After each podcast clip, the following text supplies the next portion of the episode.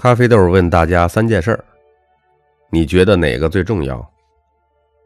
第一，你会赚钱；第二，你很有钱；第三，你很值钱。咖啡豆告诉大家，会赚钱比有钱。要重要。我们经常在社会上听到：“哎呀，有钱人，有钱人，什么样的人属于有钱人呢？”比如啊，通过传统生意积累起大量财富的人；比如父母留了一笔财产的人；又比如靠拆迁得到了一笔巨额赔偿的人。还有呢，手里有多少多少套房子的人等等。有钱的人是储蓄罐，而会赚钱的人是印钞机。能赚钱的人在需要钱的时候，可以随时的靠能力去取；而有钱的人每花一分就少一分。比如，父母给你留了好几栋房子，或者留了一大笔钱，啊，或者是你有了意外之财，那么你最多属于有钱的那一类。你每天花钱，照样的会感到恐慌。前段时间不是有个流行的段子吗？据说现在的北京。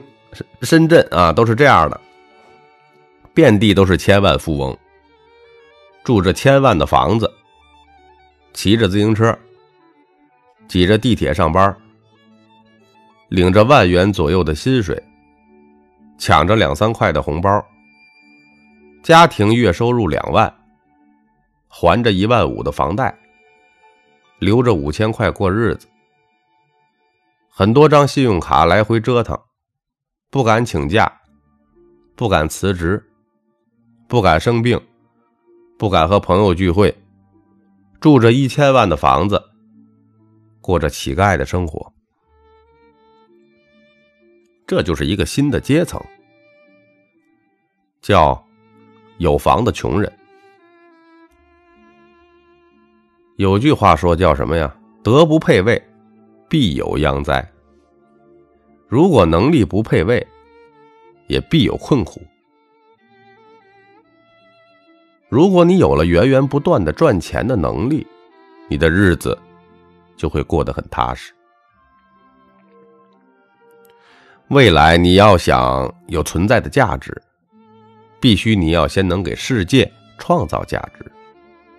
你创造的价值越大，存在的价值也就越大。刚才我们说了，会赚钱比有钱重要。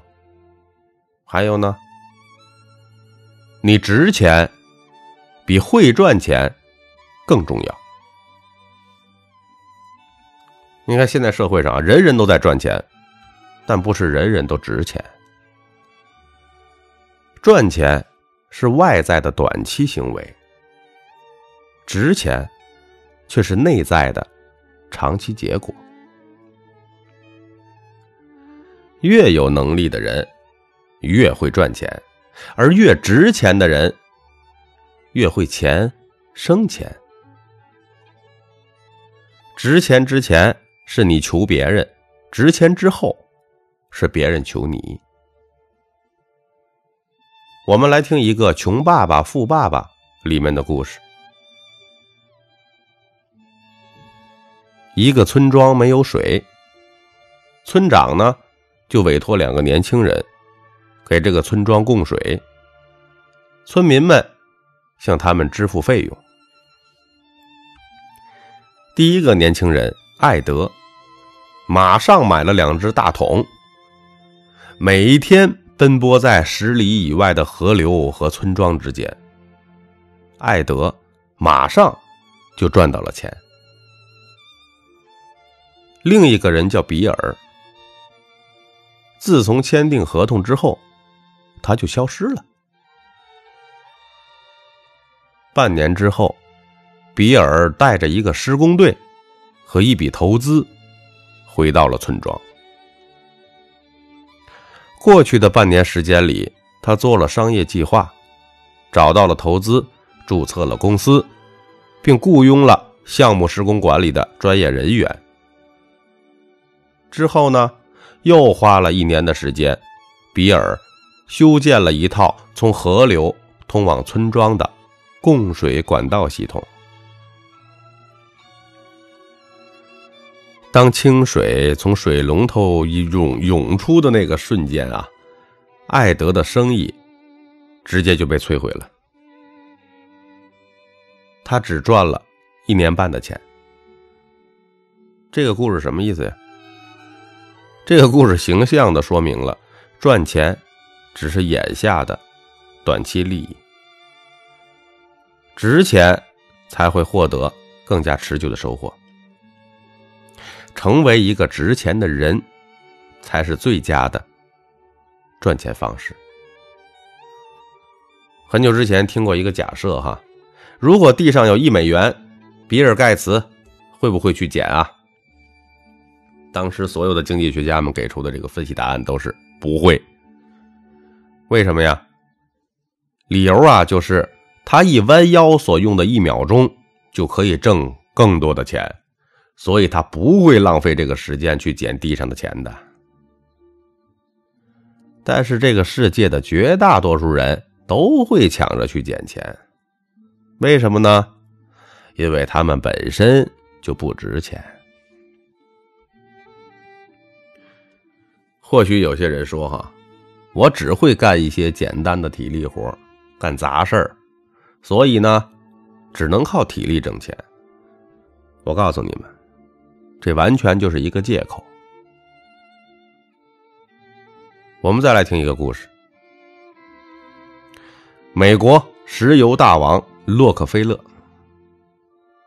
他原来啊，只是一家石油公司的小职员。他所做的工作是什么呢？就是啊，巡视，并且确认这个储油罐的盖儿有没有自动的焊接好。这是当时啊最低档的、最机械的、最没有创造性的一个工种。有一次呢，他突然发现啊，这个石油罐子每旋转一次。这个焊接剂呀，就滴落三十九滴，这个焊接工作便结束了。他就一直在想，这个焊接剂能否少一点呢？如果能将焊接剂减少一两滴，是不是能节省点成本啊？他就开始对这个当时被认为无聊的问题进行了长期的观察。和研究。不久之后呢，他研制出三十五滴、三十六滴、三十七滴的焊接机，但是没有获得成功。所有人都劝他：“你不要吃饱饭没事干了。”然而呢，洛克菲勒并没有因此而退缩。他研制出了三十八滴焊接机。经过试用以后，果然的成功了。然后呢，他申请了专利，并找人投资生产出这种新型的节约能源的机器。洛克菲勒节省的只是一滴焊接剂呀，但就是这一滴，却给公司带来了每年上亿美元的利润。这也让他后来。终于成了美国著名的石油巨头。对于洛克菲勒而言啊，这种对待小事的认真执着，对工作的热爱与责任心，成了他最有价值的核心，也是他最值钱的地方。在抱怨自己赚钱太少之前，哈，先学着让自己值钱。要让自己的每一分钟更值钱，而不是用更多的钱去换时间。所以，朋友们，如何让自己更值钱啊？学会提高专业的知识和技能，学会提高学习和思辨能力，学会提高人际的交往能力，学会提高人格的修养和魅力，坚持每天听咖啡豆的专辑，而不是说每天坚持追剧。就这些。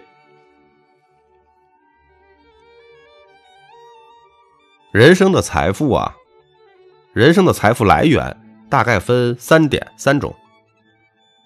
第一种属于主动收入，第二种呢属于被动收入，第三种呢属于意外收入。所谓主动收入，就是指啊你必须要付出一些时间、付出一些技能才能获得的收入，比如说打工，或者说钟点工，啊获得工资或者是直接回报这些情况，这些呢就是靠劳动。赚钱的过程。所谓的被动收入呢，就是你不需要直接参与劳动就能获得的收入。比如说，通过你的资源或者是影响力，啊，获得了某个项目的股权或者分成。这些呢，就是你值钱、创造财富的过程。什么叫意外收入呢？就是一些意外之财啊，比如说彩票中奖了，比如说继承了巨额遗产，比如说你房子升值了，比如说拆迁获得了一些补偿款等等的，这也是很多人靠运气变有钱的过程。听到这儿，我们终于发现一个什么道理了吧？人生的关键在于提升你的被动收入所占财富的比重。也就是让自己越来越值钱，不再依靠劳动，也不再依靠运气，就只靠你在江湖的地位，也能四海通吃。这，就是实现人身自由和人生价值的合二为一。这也才是人生真正的财富路径。先学会赚钱。使自己变得有钱，然后呢，再设法让自己值钱。